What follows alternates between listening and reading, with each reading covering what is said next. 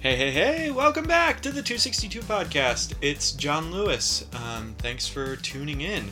It's Monday, it's rest day. I am taking that to the extreme, kicked back, relaxed, uh, and uh, super pumped that I finished my first week of my half marathon training plan. I did, I, oh, okay. I what is six out of seven? I skipped one day. I was supposed to cross train on Saturday and I didn't do it. And what I've been doing for cross training is like a HIIT workout through the Apple uh, Fitness Plus thing. So I get I put it on my TV and I flail around and my wife makes fun of me. Um, I was supposed to do a cross training session on uh, Saturday and I skipped it. I just skipped it. Um, and I have uh, my little schedule that I printed out, and I've got it uh, ma- on on the fridge, magneted up, and uh, I have I stole a uh, Crayola marker from my daughter's crayon box and kind of blot out each day that I complete in red. Um, and I didn't punch in Saturdays, and I did my long run on Sunday. More on that later. And uh, my wife, Lottie, asked, "You you can't just do it. You can't just give it to yourself." And I said, "But uh, who am I? If I did that, I I would know that it was a lie." And who's that? Who am I lying to? like, it's just that's a little thing for me to keep track of. And also, it's kind of nice that um, in the first week I didn't do one of the workouts because I think that kind of takes the pressure off. Like now I've released myself from trying to be a perfectionist. I cannot do this perfectly now. I've already muddied it up a little bit. So now I can just do the best I can to do as many as I can. And maybe that's not like, uh, you know, the Spartan warrior mentality that I'm supposed to have in attacking this program. But I feel pretty stinking jazzed that I got six out of seven this week. So, um, yes, I uh, cumulatively ran like 12 miles this week, which is not a lot of miles. I'm, I mean, people, I was talking to my sister in law who is a runner, um, and she was, her average, not she's like running 35 miles a week 35 or 40 miles a week and i just can't even like i i can't accept that information right now. And i know that people run more miles than that. So um, every once in a while in the literature you come across someone you know who's training for an ultra marathon running 100 miles a week and it's just like i can't even that the time that it would take to run 100 miles a week However, having said that, I there was a time when I couldn't conceive of running 12 miles a week. So, it's also exciting as I look down the scope of uh, what's to come in the training plan. Um, later on, my longest run before I do the 13.1 mile half is a 10 mile long run. And I'm both very excited and very nervous about the prospect of running 10 miles at a time, um, just as a long run I can kind of, I mean, here's the thing. I think I could go out and run a half marathon like tomorrow. To, like physically, I think I could accomplish that. But it's this idea of, you know, you're building your mileage and you're, what, what do they call it? Like making, stoking the engine, your, your aerobic engine and building that base. Um, yeah, so that's the update on how my training is going. Um, Hal Higdon serving me well, and I am ready to enter week two. I love that his training plans start with a rest day. That's just kind of really nice. Monday, uh, get to kick back, relax, and, and talk to you guys about running and how that's all going. I finished a really, really good book uh, that I got from the library entitled Running Smart, and it was uh, just, I mean, a, a collection of. I almost want to say essays, but that's not. Each chapter was like a, a facet of running and uh, whether or not it actually improves. Uh, so it was a, a little bit of myth busting on whether these things actually improve your running from running shoes, from you know with certain dietary things and how that affects your running. It was such a really uh, just an interesting way of putting that information for someone like myself who is so new to the running scene and I would highly recommend that book to anyone. Uh, the, the book is Running Smart by Mariska van Sproendel, who uh, she okay at MIT Press um, is who published it, I guess. And their little blurb says a science writer and recreational runner explores the science behind popularly held beliefs about shoes, injuries, nutrition, runner's high, and more. And I just really appreciated her hands-on um, the the sort of gonzo guerrilla style of like I was wondering if the my shoes were making a difference. So I went to this scientist and they got me on the treadmill and they put sensors all over me. It was like I as I could almost see the Netflix documentary as I was reading the book, um, and that made me think that like a chef's table type doc series about running and the science of running would actually be super fascinating. I would watch every single episode of that, especially if it was with, you know, someone as charismatic as this person seems. I don't, it's hard to, it's, she, uh, it was not written in English, it was translated. So, it's, I don't know. She came, her, her personality came through, and I feel like if there was a documentary series about like episode one shoes. And you know they're on the treadmill and you're seeing them running. I, I would really i would watch that. And then if it was like a david chang or style person you know who's just like the the curiosity the in the um it would have to be someone who is like a runner but then also someone who's so curious about making their running better. I don't know. It, it's a very specific thing that I'm imagining, but whatever it is, like whatever it would turn out to be, I would watch the absolute bejesus out of it. Um, so Netflix execs, if you're listening, um, just make it, and and you'd have one viewer. I would re up my Netflix subscription to watch that. So um, now it's time for maybe the uh, more awkward part of the podcast, which is corrections. I kept saying on the previous episode that I lost 120 pounds.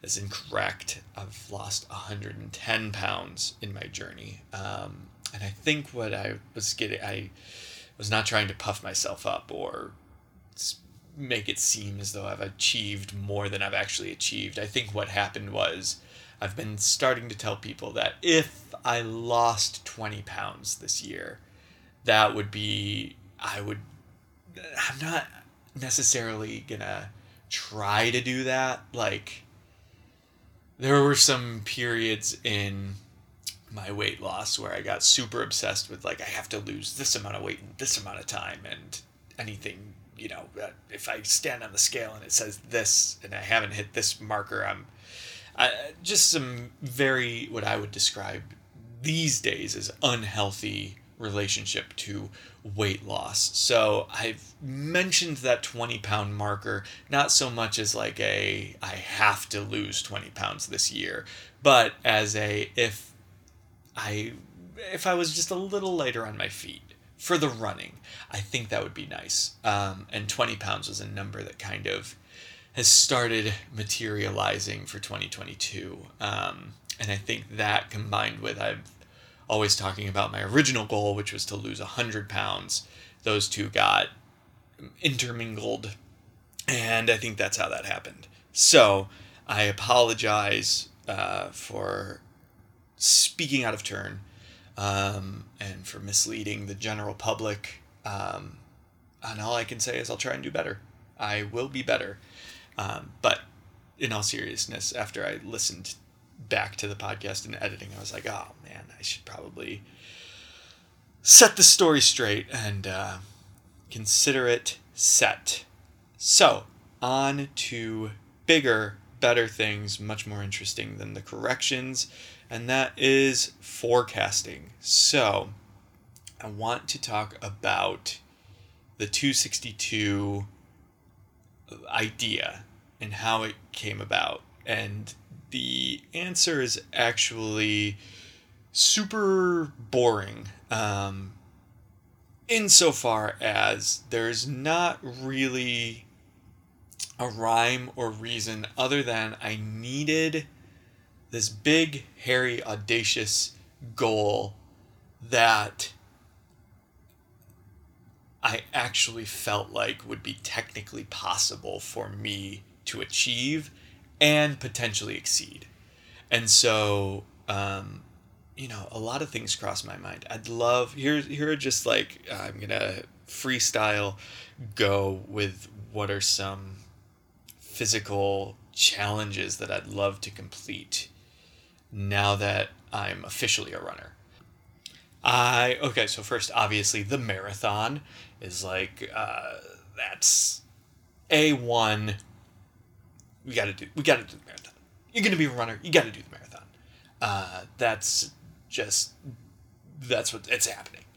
It's happening. We're gonna do the marathon, and then after the marathon, obviously the ultra marathon, marathon plus. Um, so I've you know looked into some ultra marathons, but see the previous 10 minutes ago in this very podcast that you're listening to where I said I can't imagine running 100 miles a week. So we got to table that one for a little bit. Um, a triathlon, an Ironman, I think that would be super dope to not only run, but also swim and then also bike. Um, I, I can swim, I can bike. I've never done either of those two things to the marathon level, yeah, I think a triathlon would be insane, but fun. I'd love to do a triathlon. And then, I don't know, ultra, try. I feel like then there are some of these, like, road running, but trail running, so doing something with a trail situation. Um, yeah, I guess I'm getting into mountain climbing. Like there's the Adirondack peaks uh, near where I live, and the thing people do is they try and climb all of them. I think that would be fun. And then there's like a sweatshirt or something that you are allowed to wear once you do that. Anything that you get to wear a thing. Here's okay here's actually just my goal in life. I want to put that 26.2 sticker on my Subaru. Because I feel like that's when the trajectory of my life changed forever when we bought the Subaru. It was like, yeah, you're gonna. Uh, they were like, and of course we'll put the bumper sticker on for you um, that you've run the marathon. And I said, I in the car dealership, I was like, I'm so sorry, I've never run a marathon. And they were like, okay, there is. Um, a grace period. So you just within two years of buying the Subaru, you run the marathon, you get the sticker, no problem. If you let that lapse, though, we have to repossess the Subaru. Unfortunately, I would. It's just public. It's it's our it's our policy. Um, we have to repo the Subaru if you don't run the marathon. So then I signed a little contract um, with in my own blood, and now I'm kind of here. I'm stuck. I have to run the marathon. Um, anyway, I that was we oh got away from ourselves, folks. Um, let's uh, all, uh, gather up and regroup and understand that these are the musings of a very much child, athletically speaking. I cannot emphasize this enough that I am not an athlete. And so even when I say I'm going to run a marathon this year, I feel like I really got to rein myself in. We're going to do the half. So let's get through the half, then we'll get through the marathon, and then every year of my 30s, um, really where that comes from is 26.2 times 10. I find myself at this weird axiomatic year where I'm going to be 30 this year, and I've just started scratching the surface on what I'm capable of doing physically. And I think completing that 5K was um, just the fact that I trained for it. I did the couch to 5K thing, and completing that was so just proving to myself that I could do it. If I set my mind to completing the 5K, I could do it. And so now I have no doubt that I can do the half marathon. And if I can do the half marathon, I can do the full marathon. And if I can do one marathon, I can do 10 marathons. And um, then it's just a matter of how do I find the time to train and get better. And I think having this podcast is uh, really a, a, way of enforcing that. Um, and then having the date on the calendar of I'm running this half marathon really uh, has been nice. I like having the North Star that points me in the direction to go.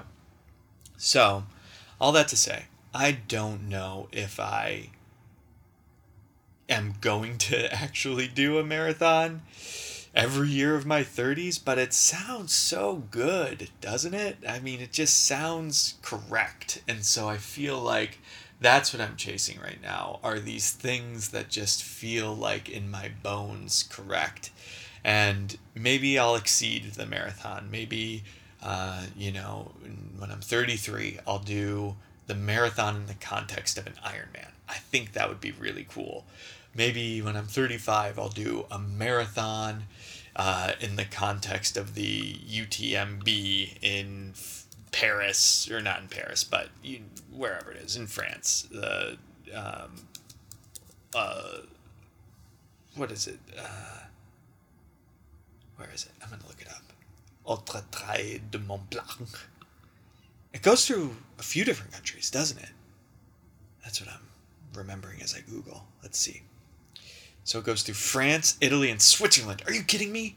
So it's 106 miles. You go through France, Italy, Switzerland, and a total elevation gain of around 10,040 meters. Jiminy Cricket. That's insane. 106 miles, and you're going up 32, 33,000 feet. Um, that is not going to be for my 35th. That's going to be, we got to wait till 38 for that. But then it's like, oh my gosh, now I'm going up against my youth, which is the whole point, obviously. But oh gosh, they got a little graph here. If you go on the Wikipedia page for the UTMB, they got a graph of the elevation, and so it looks like France and Italy bear the brunt, which makes sense with the Alps. I'm no geographer, but I know the Alps. Goodness. All right, stay tuned on this. I feel like that would just be so much fun. So, the Ultra, the Tri, these are things that cross my mind as I think about what would be fun to do. Um, but first, we got to get through this half. So, um, I don't know. It's a rest day. I think that's probably a good place to leave my rambling. Um, but I sincerely, if you're listening to this and you're considering running a marathon, let's do it together. Let's figure it out. And uh, yeah, I, uh, I appreciate you, and I will see you on the next rest day.